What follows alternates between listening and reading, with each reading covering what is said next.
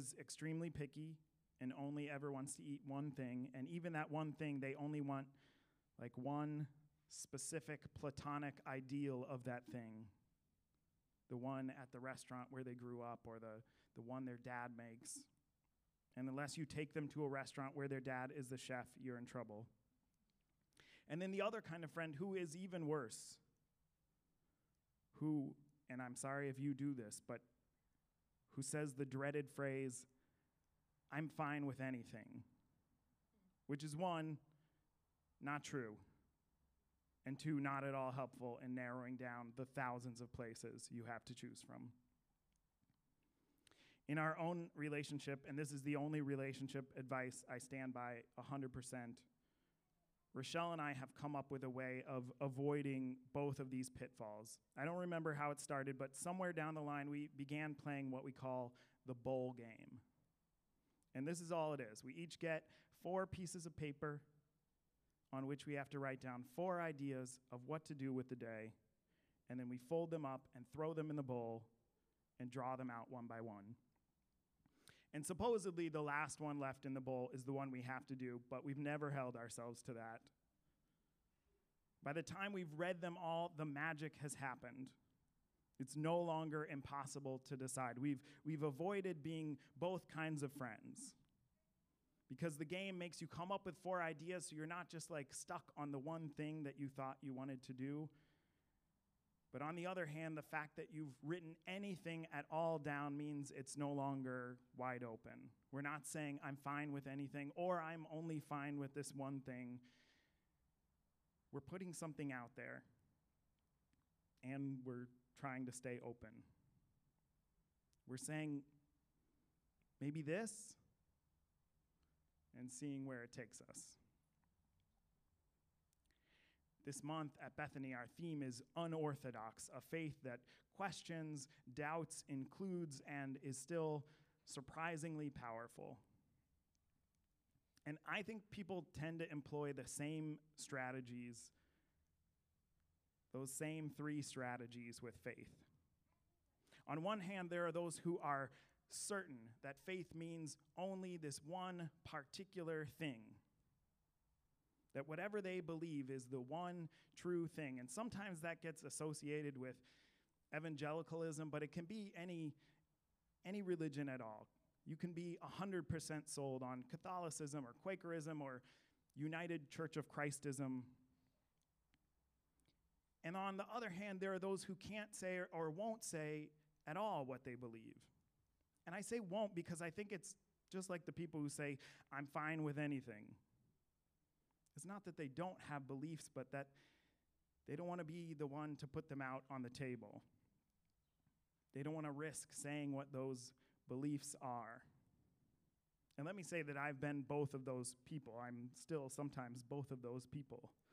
100% sure I have the right answer or totally unwilling to give any answer at all.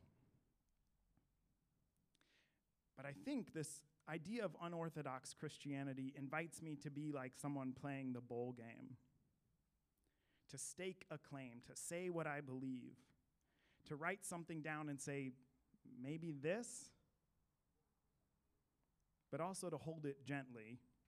Not to get too certain about it, to leave room to be wrong, or to be surprised to open up someone else's paper and say, oh, yes, this is it or to combine two pieces of paper or to throw out all of the ideas in the bowl because the magic has happened and the same idea just occurred to both of you at the same moment. I think unorthodox faith asks us to live in that ambiguous place between certainty and silence. But that's a hard place to be. Sometimes people who are new to progressive church will come talk to me about uh, after they've been in church for a few weeks. They're finding something valuable in it, but they also have started to feel like the odd one out wherever they go. Maybe you've had that experience. Like, on one hand, if they're around people who are like vocally religious, they definitely feel outside of that group. Because those folks are just very certain about things in a way that this person is not. They don't have all the pieces in place. They aren't 100% sure. So they feel on the outside of the religious group. But on the other hand, if they're around people who are totally not interested in, in religion and faith, they feel strange there too because they want to be able to talk uh, and explore the idea that there's something bigger to investigate the concept that there might be something more to our lives than what's on the surface. So they feel caught in the middle. Maybe you feel caught in the middle, and it's hard to live in that place, in that doubtful, questioning, hopeful, curious place to stay there and not end up on either extreme. I remember talking to a man who had been coming to the church I was working at for a while, and he came in to confess to me because he thought he needed to confess to me that he wasn't sure if he believed anything or what he believed if he did. And was it okay for him to come to church if he was ba- basically an atheist? And I told him, yeah, of course. There was nothing he needed to believe. This was space for exploration, for sharing different ideas and experiences, doubts and questions and hunches. No one knew anything for sure. We were just coming together to tell each other maybe this, maybe this is what we're here for, maybe this is who God is, maybe this is what life is like. And then two short years later, the same man came to tell me that he was moving to a more conservative church. He was joining them. This one was too open and didn't teach clearly enough what we should believe. There was just too much still up in the open for him. It's hard to stay in that space between silence and certainty. And this week, Rhiannon introduced me to the idea that helps explain why, or an idea that helps explain why. It's called the 100% rule. Maybe you know it. It says that it's easier to do something 100% than it is to do it 98%. I know this from my own attempts to eat less meat. Like when Rochelle and I first decided to cut back on eating meat, it was a question at every meal. Like, was this going to be meatless or not? and we had to debate every like three times a day our, our ethics and our convenience and expense and taste the whole thing over and over and over again which is exhausting. But when we made a rule we don't buy meat for the house. The debate was over. We knew the answer 100% except sometimes when we have company. But the point stands. It takes a lot more work a lot more energy to be in that in between space. Instead of going for all or nothing, proponents of the 100% rule like to quote Michael Jordan, who said, Once I made a decision, I never thought about it again. That's what it takes to be a champion. But to be an unorthodox Christian takes something even harder living between zero and 100%. Because, at least according to Paul, who was a pretty confident guy, 100% is not an option when it comes to Christianity. That's what he tells the Corinthians.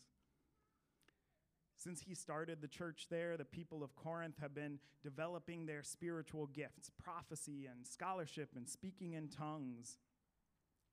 And as they've gotten better, every one of them has become convinced that they're 100% right about who God is, about what they're made for, about what life might be. They're certain. And as with any two people who become certain, they're fighting about it.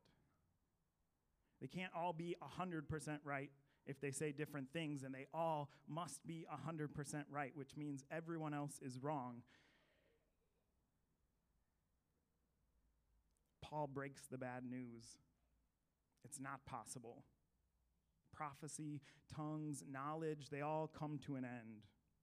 We know only in part. We prophesy only in part. But when the complete comes, the partial will come to an end. 100% is, is coming, but it's not yet. Right now, it's like we're looking at things through a mirror, and not a modern mirror, an ancient mirror. We're just like staring into some shiny bronze. What you know now, he tells them, is the difference between looking at me in that mirror and turning to see me face to face.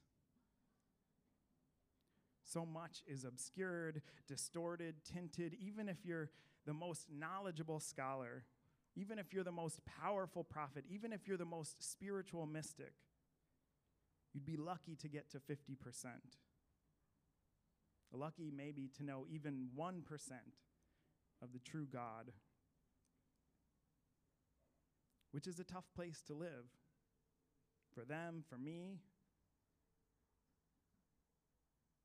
To never be completely certain, to ask myself in any given situation, might I have this wrong? To be ready for God to surprise me, to show me that even the part that I thought I was sure of is different than I knew.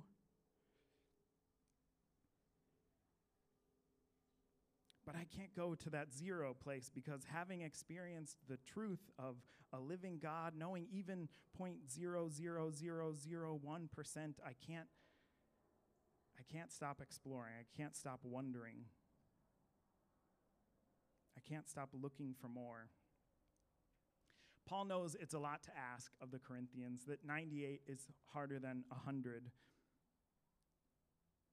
So he gives the Corinthians something else to hold to. He says, Yes, all their knowledge and prophecy and tongues will come to an end, but there's one thing that won't. There's one thing that is 100%. That's, that's what Jesus came to show that the one thing that never ends is love. That's the thing that they can be certain about, the place that they can rest and not wonder if they're wrong. When they're exhausted by the ambiguity, when they're tired of the uncertainty, when they're tempted back into easy silence, they can turn to love because love never ends. It's extremely hot up here for being 55 degrees. I don't understand how the sun works. All right, I'm part of the Still Speaking Writers Group that publishes uh, the daily devotional for our denomination. And I started thinking about this sermon because I got an assignment at our last meeting. During the part where we pitch new projects, one of our members suggested that we should get together and write an updated statement of faith for the United Church of Christ. He had done a little research and he told us that the original statement uh, had been updated for inclusive language, but other than that, it hadn't been touched in 60 years. Apparently, at, at our national meeting that happens every couple of years, 30 years ago, a group of people said we should write a new statement of faith for the 21st century. And it's 2021, no one has acted on it yet. And now my friend thought we should take it up. And I was not at all interested. Like writing a statement of faith sounded like the most boring project we could possibly take on. Those dry, lifeless creeds that are so full of certainty, our human attempts at getting to 100%, at explaining the mystery of God, they always sound absurd to me. Like we could possibly know about the Trinity, if that's a thing. But then someone put me forward as one of the people who should be in this group, so I had to write it. And I was suddenly irritated in the complete opposite direction that I had to say anything at all. Couldn't I just read other people's and say, yeah, I'm fine with anything? I have to put myself out there, put down my beliefs on paper. I'm going to sound absurd. So I started with the only thing I know for certain I believe in love. As the name of God, as the story that life is telling, as that for which we may be called to sacrifice everything else, even life itself. It goes on from there, but it's too boring to read to you, or maybe too vulnerable. It's just a draft. They all are. We do the best we can from this doubtful, questioning, hopeful, curious place. Just share our tender little scraps of paper with each other. Maybe, this. Nothing certain, but it doesn't need to be. When we offer them in love, the magic happens. We figure out where we need to go.